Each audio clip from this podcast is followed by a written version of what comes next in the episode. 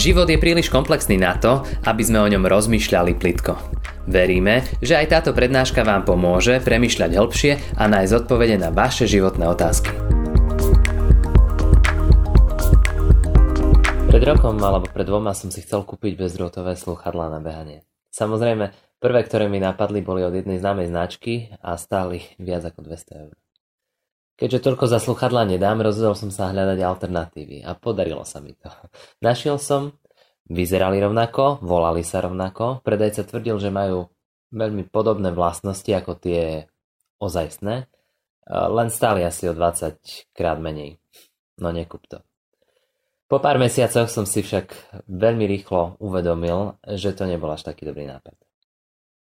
Tie sluchadla nedržali poriadne v ušiach, Baterka vôbec nevydržala ani na jeden 30-minútový beh. A nie vždy sa mi ich podarilo spárovať s telefónom. No a po roku tzv. fungovania nefungujú vôbec. Fejkové slúchatka ťa môžu nazlostiť tak ako mňa a bude ťa to stať nejaké peniaze, možno čas, ale sú rozhodnutia, na ktoré kedy, ak sa spolahneš na napodobeninu, na fake, tak to môže mať katastrofálne následky. Napríklad fejková vakcína? Otázky života a smrti sú dôležité, ale otázky väčšného života a väčšnej smrti sú úplne zásadné a potrebujeme na ne mať správne odpovede. Možno som trocha naletel, ale možno si za to môžem aj sám, pretože som nechcel zaplatiť skutočnú cenu a tak som nedostal skutočný výrobok, ale len napodobeninu. Priatelia, v posledných dňoch som si čítal z Biblie tretiu kapitolu z prvého listu Jánovho a našiel som tam nejaké analogie s touto mojou skúsenosťou. Môžeš si myslieť, že veríš skutočného Ježiša, ale čo ak to nie je skutočný Ježiš? Čo ak veríš len nejakú karikatúru, nejakú napodobeninu, nejaký fake? Ak tvoj život nemá taký zvuk, ako by si mal mať, ak tvoje baterky nevydržia tak dlho, ako by mali, tak je veľmi pravdepodobné, že to nie je skutočný Ježiš, ale len naozaj nejaká napodobenina. A ako zistíš, či veríš skutočného Ježiša alebo len v napodobeninu? To je tá prvá otázka, ktorá mi z toho textu vyskočila. A druhá bola, ako zistíš, že ty nie si napodobenina kresťana. Takže chcel by som odpovedať na tieto dve otázky. Ako teda zistíš, či veríš skutočného Ježiša alebo len jeho nápodobeninu. Nikto z nás Ježiša živého naživo nevidel. Môžeme skúsiť googliť, ako asi Ježiš vyzeral a nájdete veľa zvláštnych obrázkov, ktoré som našiel aj ja a tie sa od seba veľmi odlišujú. Ale aký bol v skutočnosti Ježiš? A nemyslím len vizuál, myslím celú osobnosť, celého človeka. Keby ste chceli vedieť, aký som v skutočnosti ja človek, uh, asi ten, kto vám najväčšiu, kto vám dokáže odpovedať najlepšie je moja manželka, pretože so mnou trávi najviac času. Ak chcete vedieť, aký bol Ježiš, tak sa opýtajte človeka, ktorý s ním na zemi strávil najviac času. Ani ten nežije, ale zanechal nám nejaké listy. Nenájdete človeka, ktorý bol v Ježišovi bližšie ako apoštol Jan. A cíti to z jeho evanelia a z jeho listov. Začiatkom prvého listu Hovorí, že píše o tom, čo na vlastné oči videl a čoho sa vlastnými rukami dotýkal. Jan bol očitý svedok Ježišovho života, jediný očitý svedok z učeníkov jeho smrti na kríži a jeden z prvých, ktorý bol pri hrobe, ktorý zistil, že hrob je prázdny. O tom všetkom sa dočítate v Evaníliu podľa Jána. No a tento Ján opisuje Ježiša, s ktorým strávil 3 roky svojho života a ktoré teda zmenili jeho život na nepoznanie a tak na nepoznanie, že aj vo svojej starobe, kedy píše prvý, druhý a tretí list Jánov, ktorý máme v Biblii, tak je Ježiš stredobodom tohto listu. Možno sa pýtate, prečo Ján musel nejaký list písať. Ján písal tento list e, nasledovníkom Ježiša, nejakej prvej cirkvi, pretože táto skupina ľudí sa nejakým spôsobom začala deliť. Vznikla tam nejaká frakcia, ktorá tvrdila, že Ježiš nie je Boží syn, že nie je Mesiáš, že nie je Boh. A z tohto spoločenstva odchádzali, vyvolávali tam zvady, rozbroje, šírili nenávisť. Zrazu začali vytvárať o Ježišovi úplne iný obraz. Ale ktorý je ten pravdivý? Ten, o ktorom hovorí Jan, alebo ten, o ktorom hovoria oni? Keď ti zaručené práve skutočné Airpody, slúchatka za 200 eur predáva chlapík na trhu, ale za, polovi, za polovicu alebo za tretinu tej ceny, alebo ich kupuješ v autorizovanom obchode, síce za plnú sumu, kde podľa teba kupuješ tie skutočné a pravdivé práve a kde pravdepodobne nie. A s Ježišom je to rovnako. Ak chceš vedieť, aký bol skutočný Ježiš, nezistíš to z filmu Chosen ani Messiah alebo z knihy Dana Browna. Ten najlepší zdroj, ktorý máš k dispozícii, je Biblia, Evanielia a Ježišov najbližší učeník Jan.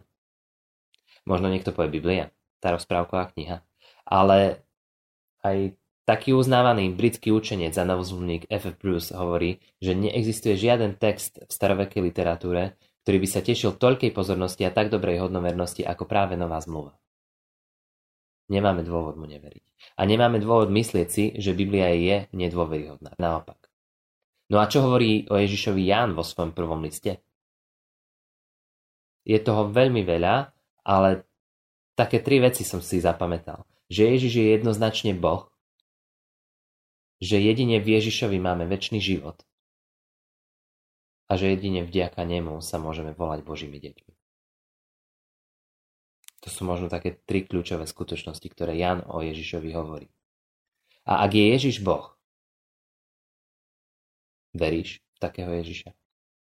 Lebo ak áno, tak by to malo zmeniť úplne všetko. Ako sa pozeráš na život, na svoje priority, na svoje ciele, na minulosť, na prítomnosť, na budúcnosť. Pretože sú len dva spôsoby, ako reagovať na to, že Ježiš je Boh. Buď pred ním padnúť na kolena, začať ho úctievať, nasledovať ho, alebo sa voči nemu ohradiť, vzbúriť a odmietnúť ho. A otázka, ktorú si kladiem a ktorú si musíme klásť je, padol som pred Ježišom na kolena, ako veľmi si uvedomujem, že je to On, ktorý rozhoduje o mojom živote. Možno sa ešte pamätáte na začiatok eh, covidu. Nemali sme dosť informácií, nevedeli sme nič, ako sa správať, ako žiť, čo môžeme, čo nemôžeme, čo je bezpečné, čo nie je. A vtedy bolo kľúčové aby sme dostali správne inštrukcie, ako žiť, ináč by sme ostali paralizovaní. A pamätáte sa, koho sme vtedy počúvali najviac, alebo koho ste vypočúvali najviac, koho ste sledovali? Ja osobne sa pamätám, ako bol rozhovor s profesorom Krčmerim asi všade, v každej televízii, v každých novinách. A bolo to z jednoduchého dôvodu, pretože on pandémiu zažil, mal skúsenosti, bol autoritou. Ak je Ježiš Boh, ten, ktorý stvoril tento svet, nás ľudí. Kto iný by mal hovoriť o tom, ako prežiť zmysluplný život, ak nie on? A koho iného by sme mali počúvať, ak nie jeho? Na čích slovách by sme mali vysieť? Ak chcete vedieť, rozpoznať, či veríte v skutočnému Ježišovi, respektíve či ho poznáte, tak skutočného Ježiša spoznáte nie na Instagrame ani na Netflixe, ale v Biblii. Toto je to, čo si musíme čítať, čím sa musíme plniť. Na týchto slovách máme vysieť, nad nimi máme rozmýšľať dňom aj nocou. Never napodobeninám, pretože ak je Ježiš Bohom, tak ako o tom hovoril, tak potom od Neho závisí náš život, aj to, čo s nami bude po smrti. No a je tu tá druhá otázka, ako zistíš, či ty náhodou nie si fejkový kresťan. Pretože to je druhý dôvod, prečo Jan píše tento list. Pretože niektorí ľudia uverili z toho spoločenstva, do ktorého písal, že z viery môžeme urobiť len teoretickú záležitosť. Len pekné reči. Ale keď prišlo na lámanie chleba a reči sa mali prejaviť v konkrétnych skutkoch a situáciách, tak tam už to také jasné nebolo. A to je to, o čom som hovoril na začiatku. Bezrotové sluchadla. Ten, čo vám ich predáva, povie, že to sú tie skutočné práve. Vyzerá to tak. Len to toľko nestojí, ani to tak nehraje, ani baterky tak dlho nevydržia. A teda nie sú to skutočne tie slúchadlá, je to napodobenina. Ale to isté sa môže stať aj nám. Sú ľudia, ktorí si hovoria, že sú kresťania a na prvý pohľad tak vyzerajú a majú presne také pekné a správne reči. Ale nie sú schopní platiť skutočnú cenu za svoju vieru a nie sú ochotní konať podľa tých slov, ktoré rozprávajú. A potom sa z takýchto ľudí stáva len prázdny obal, len prázdne gesta, len prázdne sľuby. Čo ale v konečnom dôsledku hovorí, že takto nevyzerá nasledovník Ježiša. Ako zistíš ty, či náhodou nie si fejkový kresťan? No, tu sú konkrétne slova Jána z prvého listu, z 3. kapitoly, 14. verš, 15. a 16. My vieme, že sme prešli zo smrti do života, lebo milujeme bratov. Kto nemiluje, ostáva v smrti. Každý, kto nenávidí svojho brata, je vrah a viete, že ani jeden vrah nemá v sebe väčší život. Lásku sme poznali podľa toho, že on položil svoj život za nás. Aj my máme klásť život za bratov. A tu by som to na chvíľku prerušil, pretože čo to znamená klásť život za bratov? No to je to, že ja robím to, čo ostatní nechcú, čo im je nepríjemné, možno trápne, možno nudné. Možno to začína umývaním riadov a vynášaním smetí a končí to rozhovorov alebo modlitbou s niekým, kto to potrebuje, namiesto toho, aby som išiel pozerať svoj obľúbený film alebo finále Ligy majstrov. Klas život za bratov, to je to, že už nie ja rozhodujem o svojom čase, ale Boh. Pretože viem, že to najlepšie, čo mám, je On sám, je Ježiš. A keď Ježiš hovoril, Hladný som bol a dali ste mi jesť, bol som vo vezení a prišli ste ku mne, bol som nemocný a navštívili ste ma. Tak v tom je tá Božia prítomnosť reálna. Keď, keď robíme tieto veci, tam sa môžeme stretnúť so živým Kristom. Ak je Kristus naozaj pre mňa tým najdôležitejším v živote, tak potom budem takéto situácie vyhľadávať. No ale tie verše z prvého listu Jána ešte pokračujú. 18. verš. Ak má niekto pozemský majetok a vidí svojho brata v núdzi a zatvorí si pred ním srdce, ako môže byť v ňom Božia láska. Deti, nemilujme slovom ani jazykom, ale skutkom a opravdivo. Skutočný kresťan je ten, ktorý už nie je stredobodom svojho života. Nie moje túžby, nie moje potreby, nie moje ciele, moje predstavy o živote. Nie to, čo sa mne páči a čo je pre mňa dôležité.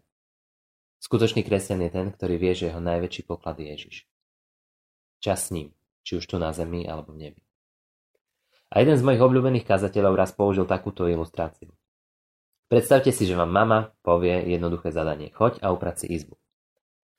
Po hodine príde do vašej izby a tam je stále neporiadok a vy poviete, mami, ja som celý čas premyšľal nad tvojimi slovami a už ich viem na spameť. Choď a uprac si izbu. Po ďalšej hodine opäť príde a stále je tam neporiadok. Ale poviete, mami, práve sme teraz mali Zoom, uh, mali sme spoločenstvo, rozberali sme tvoje slova, čo presne to znamená pre náš život, tie tvoje slova. Choď a uprac si izbu. A ako by to malo vyzerať.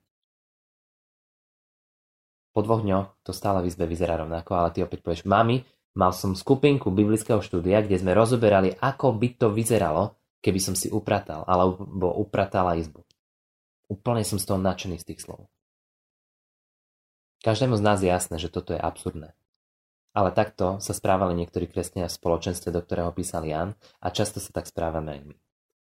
Namiesto toho, aby sme konali, čo je jasné, tak my hľadáme nie až také radikálne výklady, alebo sa pozeráme okolo seba ak si nikto z ľudí, čo si hovoria, že nasledujú Ježiša, nerobí z týchto slov nič, tak prečo by som si z nich mal robiť niečo ja? Prečo by som ich mal brať až tak vážne? Veď môžem povedať, že som jeho následovník. No nie, nemôžeš. Veríš len tej časti Biblie, ktorú aj praktizuješ vo svojom živote. A moja otázka znie, aká hrubá je tá tvoja skutočná Biblia. Pretože my, kresťania, máme naozaj mnohokrát veľké hlavy, ale veľmi malé ruky. A možno si práve prišiel na to, že sa na niečo hráš. Že nie si úplne skutočný kresťan. Ale chcel by si byť. A je skvelé, ako Jan píše ten svoj list. A hneď kde v 9. verši hovorí, ak vyznávame svoje hriechy, on je verný a spravodlivý, aby vám ich odpustil a očistil nás od každej nepravosti. Možno si to potrebuješ len uvedomiť, vyznať a začať nasledovať Krista a jeho príklad. Tá tretia kapitola v 19. a 20. verši hovorí, podľa toho spoznávame, že sme z a upokojíme si pred ním srdce, lebo ak nás aj srdce obvinuje, Boh je väčší ako naše srdce a vie všetko. Boh je väčší ako naše srdce a vie všetko. Ak nás aj to srdce obvinuje, máme istotu v Bohu a nie v sebe. A v tom môžeme mať istotu, že máme väčší život, že, že naša istota nie je v tom, či my sme vyznali všetky hriechy, ale v tom, že Ježiš za všetky hriechy na kríži zaplatil. Ak máme túto istotu, potom budeme prakticky konať svoju vieru. A to chce vidieť Jan, chce vidieť, a to chce vidieť Ježiš, že budeme ukazovať každou minútou, ktorú prežijeme, že už nežijem ja, ale žije vo mne Kristus. Ďakujeme, že ste si túto prednášku vypočuli do konca. Modlíme sa, aby ste boli inšpirovaní a povzbudení. Ak máte nejaké otázky, napíšte nám správu na Facebooku, Instagrame alebo hoci aj e-mail. Projekt Chcem viac už viac ako 10 rokov podporujú ľudia z celého Slovenska. Pridajte sa k ním. Aj vďaka vašim darom a modlitbám môžeme prinášať každý týždeň dobrú správu, povzbudenie a inšpiráciu tisíckam ľudí nielen na Slovensku. Ďakujeme.